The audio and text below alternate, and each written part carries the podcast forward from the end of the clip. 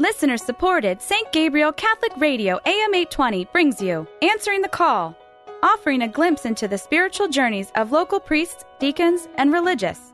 And now, Answering the Call with Elizabeth Ficocelli. Hello, and thank you for joining us here on Answering the Call on St. Gabriel Catholic Radio, AM 820, and streaming live to you on stgabrielradio.com. I'm your host, Elizabeth Ficocelli. We're so glad that you're tuning in today. And my guest today is one of our most recently ordained priests. He is Father Chris Tuttle. Uh, you may have heard Father Tuttle on the station either when he hosted the seminarian show in the past or when I interviewed him on this program as a second year theology student. But now that he is officially Father Tuttle, we want to have him back on. So, welcome, Father Tuttle. Thank you, Elizabeth. So great to be here with you. Are you getting used to that Father Tuttle? Oh, it's it's still new, but it sounds great. It does sound great, and you wear it well. I want to say. So we're going to recap the beginning of your journey for those who may not have heard it before, because um, I, I love your story, Father. You have some of those twists and turns that I think make this program so enjoyable to our listeners. So let's go back to the earliest part of your life. Um, so we'll look at the time prior to high school. So this is your your growing up years, and in, in terms of your family, your grade school, junior high. It sounds like you um, started with a good, solid Catholic upbringing. Sure. Um, I'm the eldest of seven children. Grew up in a large Irish Catholic family. My parents did a great job of, of raising us in the faith, and they made sure that uh, we were educated in that. Uh, specifically, um, I remember my father after Mass on Sunday sometimes going over certain things from the Catechism or the Gospel that day. Um, but in regards to my education, I went to St. James the Less for first through third grade. Then I went to Mater Dei Academy uh, for fourth through eighth grade, and um, I received great um, catechesis and religious education there. And um, that during those years was the first time I heard of the concept of vocation, and uh, the first time that it kind of grew in my heart of what the Lord was asking me to do. And how old were you when you your family started attending St. Patrick's? Um, about third, fourth grade there. Third, fourth grade. Yeah. So, what about the the priesthood? Was that in your mind during those uh, early years at any point? Yeah, it, for me, uh, serving mass was uh, the most influential thing uh, in regards to thinking about the priesthood. I remember serving mass third and fourth grade, fifth grade, even through middle school, and just thinking about how how amazing it would be to to say mass and and also the relationship I had with uh, different priests I knew, the pastors, and just realizing that not only were they normal guys, but they were you know pretty cool and fun to talk to, and and um, very interesting guys. Each of them different, but uh, kind of that common thread of of serving the Lord I could see there. And they just they were just always so joyful too, and that really was was attractive to me that that life could be that joyful any of those people, um, priests or religion teachers or, or anyone, uh, were they um, seeing something in you at that point? Were they inviting you to think about the priesthood? Yeah, um, actually, it started growing very, very uh, strong in my heart uh, about seventh grade, and at the at that time when I was feeling very drawn to the priesthood, uh, two people approached me. My pastor um, from St. Patrick's at the time, Father France Kelly, and then within a week or two, uh, my catechist at um, Mater Dei Academy, um, Joan Epic, uh, approached me, and they both kind of said a similar thing. Have you ever thought about priesthood, or um, that the God that God might be calling you to become a priest? Double whammy. Yeah. It, did that sound good to you, or? Uh, at the time, you know, I was thinking about it and didn't say anything, but it actually really scared me off at the time. Um, all this fear, experienced all this fear internally and confusion and um, all these thoughts of, well, if I go into the priesthood, I won't be able to do this or that, or all my family, you know, I come from a big family. All my aunts and uncles, they're married with a lot of kids. I won't have that. So it actually, when those two people approached me, I kind of backed off from it. Your life begins to take a few twists and turns as you enter high school. So, how was your faith challenged during those years? Um, yeah, uh, I would say in high school I didn't receive um, the best education. Uh, Catholic catechesis, but it was mostly my fault that I didn't continue to practice. I wanted to do my thing and you know uh, party, if you will, towards the end of it, and um, try out the secular life, if you will. But uh, it was just my uh, unwillingness to continue in that relationship with the Lord. Um, I didn't think I needed it. Um, so towards the end of high school, actually, probably towards the end of my senior year, actually, I don't think, yeah, by the end of my senior year, I wasn't going to mass every Sunday. So it it sounds like you know maybe just typical high school stuff was kind of taking more of the front seat. Religion kind of taking the back seat. Sure, or? and I bought into a lot of the lies of the culture. I would say mm-hmm. um, of of of our country as well as um, uh, you, you, know the typical um, cultural lies of the youth of of each generation that seems to repeat themselves over and over.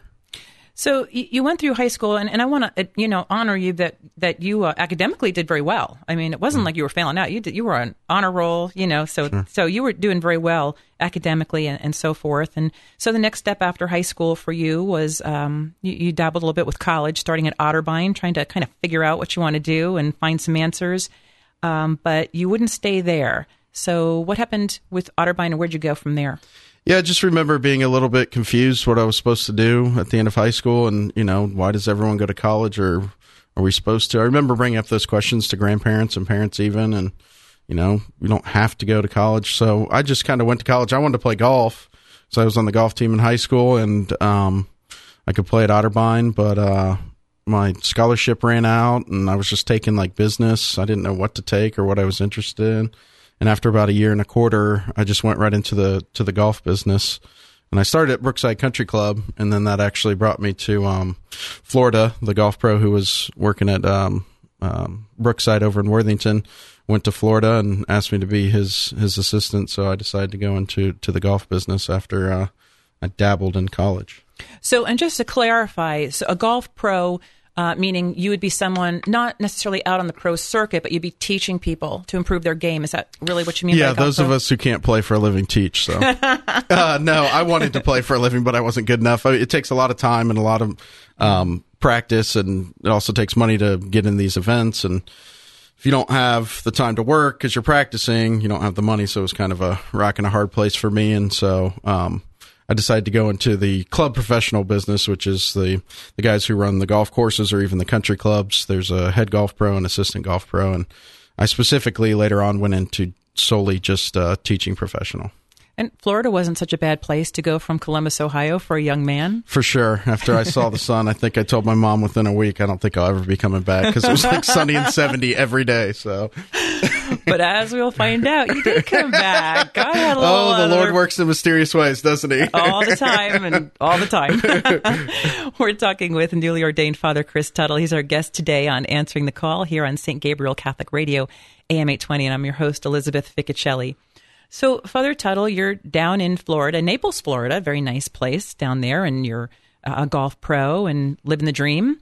Um, and that would take you then uh, to other cities in the same career. So, where was the next place after Naples, Florida? Um, I was down in Naples for a couple years and um, learning how to be an assistant golf pro. And I also was uh, selling golf clubs at the time. I was custom fitting golf clubs and selling them. And the company I was doing that for, the um, chairman of the board of that company came down and he told me about uh, this um, up and coming company that was opening up uh, these golf stores. Was basically the Home Depot of of uh, golf, and they started in Atlanta. It's called the PGA Tour Superstores. I think they're really big now. Mm. So he said there would be an opportunity, and it was a much better opportunity for me as far as um, um, salary and, and benefits. So I went and interviewed and was hired there, and I was in uh, Atlanta, Georgia for for eight months, and then the company expanded out to uh, to Phoenix, and you know I was young and 25 and didn't have any attachments, and it was a better opportunity. I would be the head teaching professional out there, and it was obviously a, a raise salary wise, so that took me to Phoenix as well. So when you went from Naples, I'm, I'm, I'm going to imagine that in Naples, nothing was happening spiritually speaking. God was pretty still on the back burner, right down in, sure, in yeah. Florida. How about Atlanta? Any any you know stirrings, anything going on that God was trying to enter back into Chris Tuttle's life?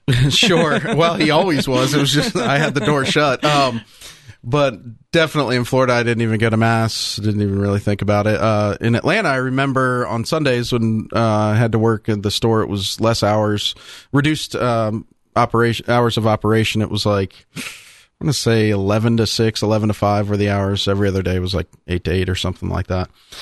But on Sundays, I remember even though we opened at 11, nobody came into the store for until about one o'clock or so. And I remember one day after about the third Sunday in a row, I said, where's everyone at? Where's all the customers? And one of the guys looked at me and was like, they're all at church, man. Welcome to the Bible Belt, you know, or something to that effect.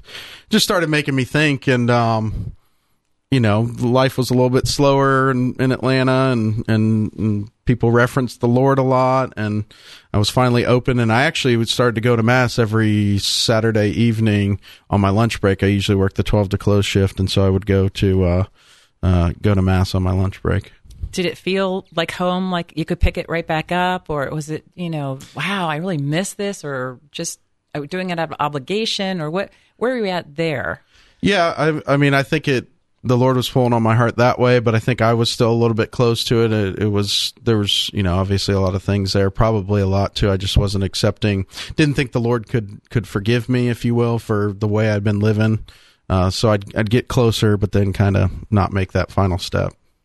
So you're about 25 when you get the opportunity to go to Phoenix. Yes. And um, do this teaching position, head teaching position there, and you know, better job, better promotion. So again, you know, things were going in your favor. Uh, how did your, you know, experience with going to mass? Did that continue in Phoenix? Yeah, it did. Um, I remember kind of church shopping, if you will, around there and seeing because Phoenix is, you know, every diocese is different. But I ended up going to um, the the place closest to me, the parish closest to me. I remember going to mass, and there was a priest there, um, who just what he was preaching was just fire from the pulpit. I mean, there was no doubt this man was close to the Holy Spirit and he had to be either my age or a little bit younger. And I just remember thinking, whatever that guy has, I want that. Mm-hmm. Um, and that drew me closer. And in fact, I think um, at one point, within a few months in, in Phoenix, um, I had went to confession for the first time in five years, and it was on Good Friday, and that was that was very powerful. Yeah, how was that? Was that again like, oh, this kind of feels familiar, or was it really difficult to go after that much time? Um, it was, but I was in the slow process of of conversion as well. Just kind of events were happening in my life where it was making me reevaluate, you know, the way I was living. Um, my grandpa died. Um, my dad had a stroke, a TIA stroke at 49. It was just kind of this realization like, yeah, maybe 25, but I'm not immortal. Yeah. What happens after I die? And all these deep questions. What's the purpose of life? And just going all the way back and what is truth? And so I started, you know, looking different things. And I even was just like, okay, if this Jesus Christ guy says he's God, I'm going to investigate everything he says. And if it's true, I need to conform my life to what he's saying.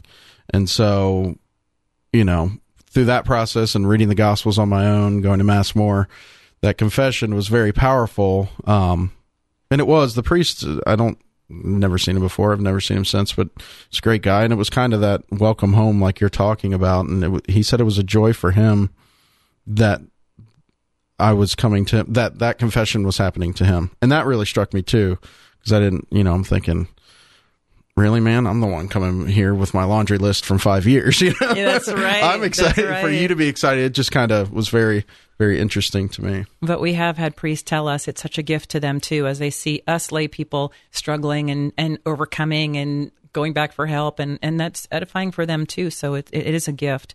Did you have anyone, any person to talk to about some of these deep questions? And you know, did, was that young priest uh, someone that you could have talked to? Or yeah, for sure. Um, in fact, I went to confession to him one day. Just happened to be his line at the end of confession, which was still behind the screen. But I told him because all this stuff was building up. Like, okay, I got to talk to somebody. You know, I'm sitting there reading the Gospels, and I feel like Jesus is talking to me directly. And you know, would you leave this and come follow me? So I said, I got to talk to someone. I think the Lord's calling me the priest said. So this young priest was there, and sure enough, at the end of confession, I told him, "Hey, uh, you know, I think the Lord's called me to the priesthood, and He says, okay, uh, come meet with me, um, and um, we'll set up a meeting. We'll go through things. And he, he just had a good spiritual plan, was basically my spiritual director at the time, receiving the sacraments more often, seeing how I, you know, where I was in this, in this process. And he introduced me to the vocations director of Phoenix. And one thing led to another there. And I ended up, uh, staying in Phoenix for another year. Um, kind of did a pastoral year there and then went to, uh, to seminary after that, that pastoral year. You started a seminary in Phoenix? Yeah, I did. I started for the Diocese of Phoenix for the first two years and then transferred back here to Columbus for my last five years. Um, all my family and friends was here. part of that having to do with your dad and your grandpa? You yeah, definitely. It was um, because actually, when um, I was in Phoenix with my job before I entered the the seminary, even did that pastoral year, I remember having this terrible feeling of of uh, not being able to help um, when my dad had that stroke, and uh, you know however many mi- hundreds of miles away. Not that you can do anything, but your presence and helping out the family.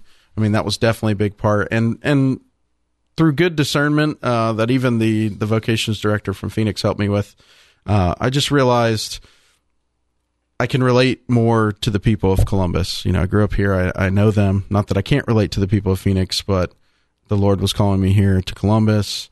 You know, I grew up. I know a lot of the diocese and and so much family. I have a huge extended family, and and all my friends are here. So that was a, a big part of that discernment. So it was uh, 2011 when you returned to Columbus, and would for you it would be a seven year journey more uh, to the priesthood through the Josephinum. And you know we hear this on the show over and over that every seminarian experiences ups and downs during the years of seminary, and yeah, maybe for you because you were a little bit older than some of the other seminarians. You'd been established out in the world, and that could have been an adjustment thing. Um, but any seminary moments, challenging or, or triumphant, that stand out to you as you look back? Yeah, I would say the first year was very difficult just because it was such a big adjustment for me. I think I was 27 at the time when I entered the seminary. And just everything being structured and you were told what to do. Not that I have a problem with that, but it's you know, I was living on my own in mm-hmm. these different places. I would go to mass before or after um, after work. I would go to the Adoration Chapel when when it was available. Now everything was scheduled for you. Um, so that was a very big adjustment. And the good news was I remember being given advice that just go through the first year, don't make any big decisions till you get used to the routine, and that helped.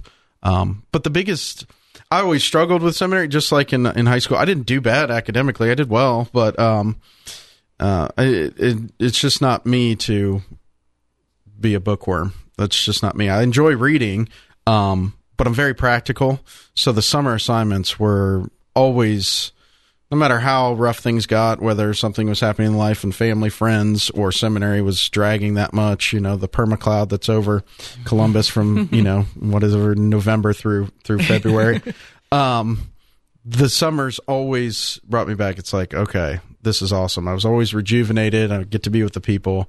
That always was reaffirming to me to to to go back to seminary that next year and and you did stay with it and you made it and you were ordained this past may uh, st paul's in westerville. Uh, it was an absolutely heavenly liturgy at least for us from the pew. What was it like for you? I agree. I've been to a lot of ordinations. In fact recently been to a lot of ordination my friends and i know it was mine but i have to brag it might be the most beautiful one i've ever been to. Um, but yeah I, it was funny because um, you know, here's my mother crying the whole two and a half hours or whatever it is. But I was not nervous. At my diaconate ordination, I've never been so nervous in my life like that hour before, hour and a half, half hour before. I've never been so nervous in my life. And I was explaining this to someone the other day because a lot of people, oh, you know, well, you're a transitional deacon, you then you get ordained. It's like, well, I'm actually ordained. And for us as transitional deacons, it's like our wedding day. You know, we don't re uh, promise celibacy at priesthood.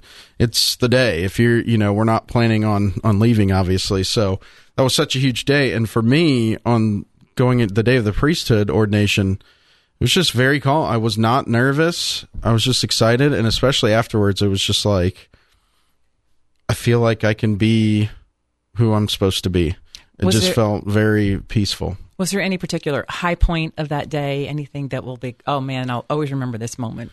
Bishop's homily was fantastic. Don't ask me to say repeat it, Elizabeth, because off the top of my head I can't remember. But he tied it in with the gospel great. I remember remembering that more vividly than um, the diaconate homily. I hope he's not listening to this, but um, no, for me, always at ordinations, the litany of the saints is so powerful, um, and I feel that uh, the the presence of the Holy Spirit coming down with the litany of the saints and everyone praying. Yes. It's always so powerful for me being witnessing it and then to be there, you know, prostrate during that. That and obviously I will never forget that. It was oh, it's amazing.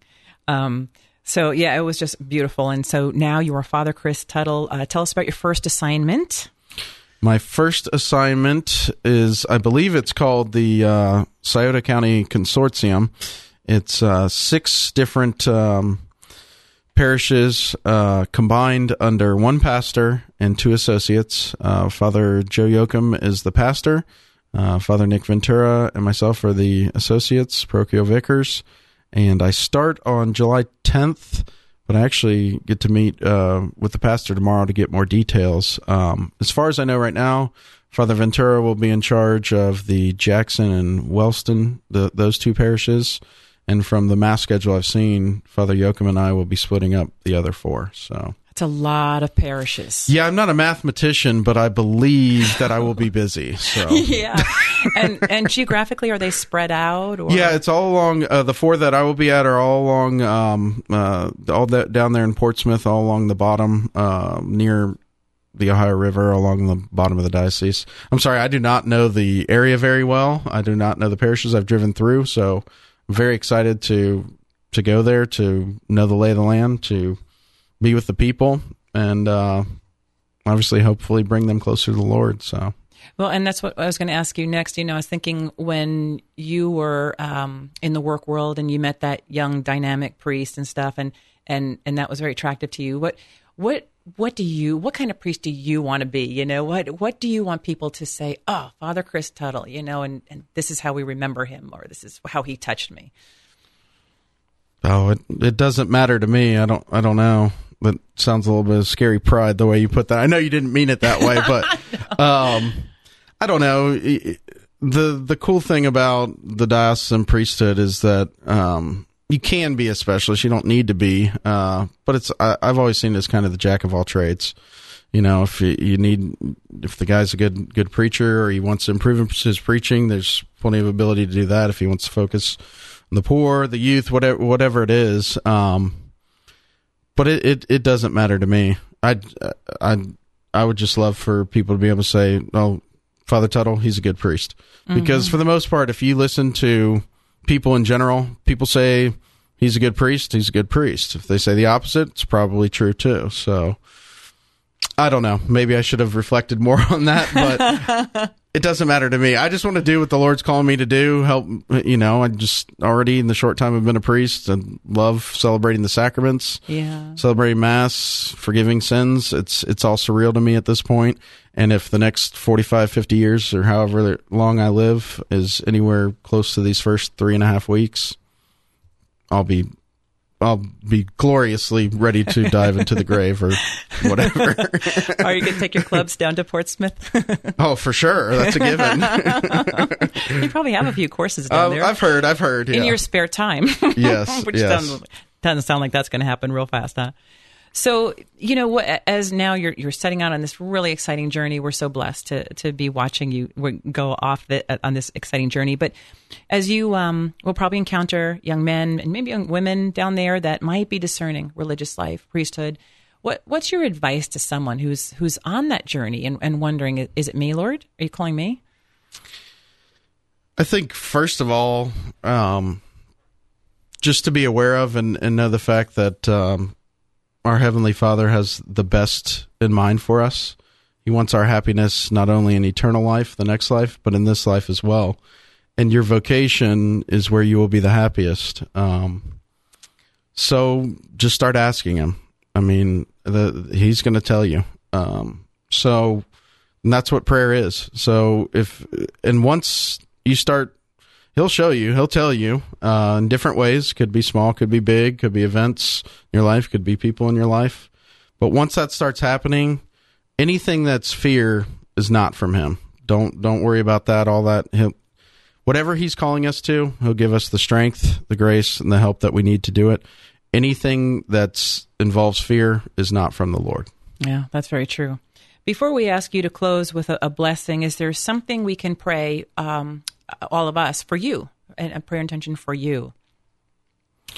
Sure. Um, just just pray for me and my classmates who were just ordained, and all those um, thinking about the priesthood, those in seminary. And pray that we're we're faithful to the Lord and to the church um, that Jesus has set up here on earth, and that we do what He's asking us to do. We sure will do that. And you've got a special brotherhood of five priests that were ordained that yes. day. So that's awesome. Father Chris Tuttle, again, congratulations on your ordination. Thank you. Thank you for coming back to share the journey. And can you leave us with your blessing, please? Sure. Heavenly Father, we give you thanks and praise for all the gifts you have given us, especially our particular vocations. We ask you to help us to send down your Holy Spirit upon us to follow your Son, Jesus Christ, more closely in our lives and to be disciples of the Lord, be disciples of Jesus Christ. And we ask you to bless each and every person who is listening to this in the name of the Father, and of the Son, and of the Holy Spirit. Amen. Amen. Again, thank you, Father Chris Tuttle. This is Elizabeth Ficocelli, host of Answering the Call. Join us again on Tuesdays and Sundays at 1230 for another edition. Meanwhile, have a wonderful week. God bless you. Answering the Call is a production of listener supported St. Gabriel Catholic Radio, AM 820. Archives of Answering the Call with Elizabeth Ficocelli are available at stgabrielradio.com.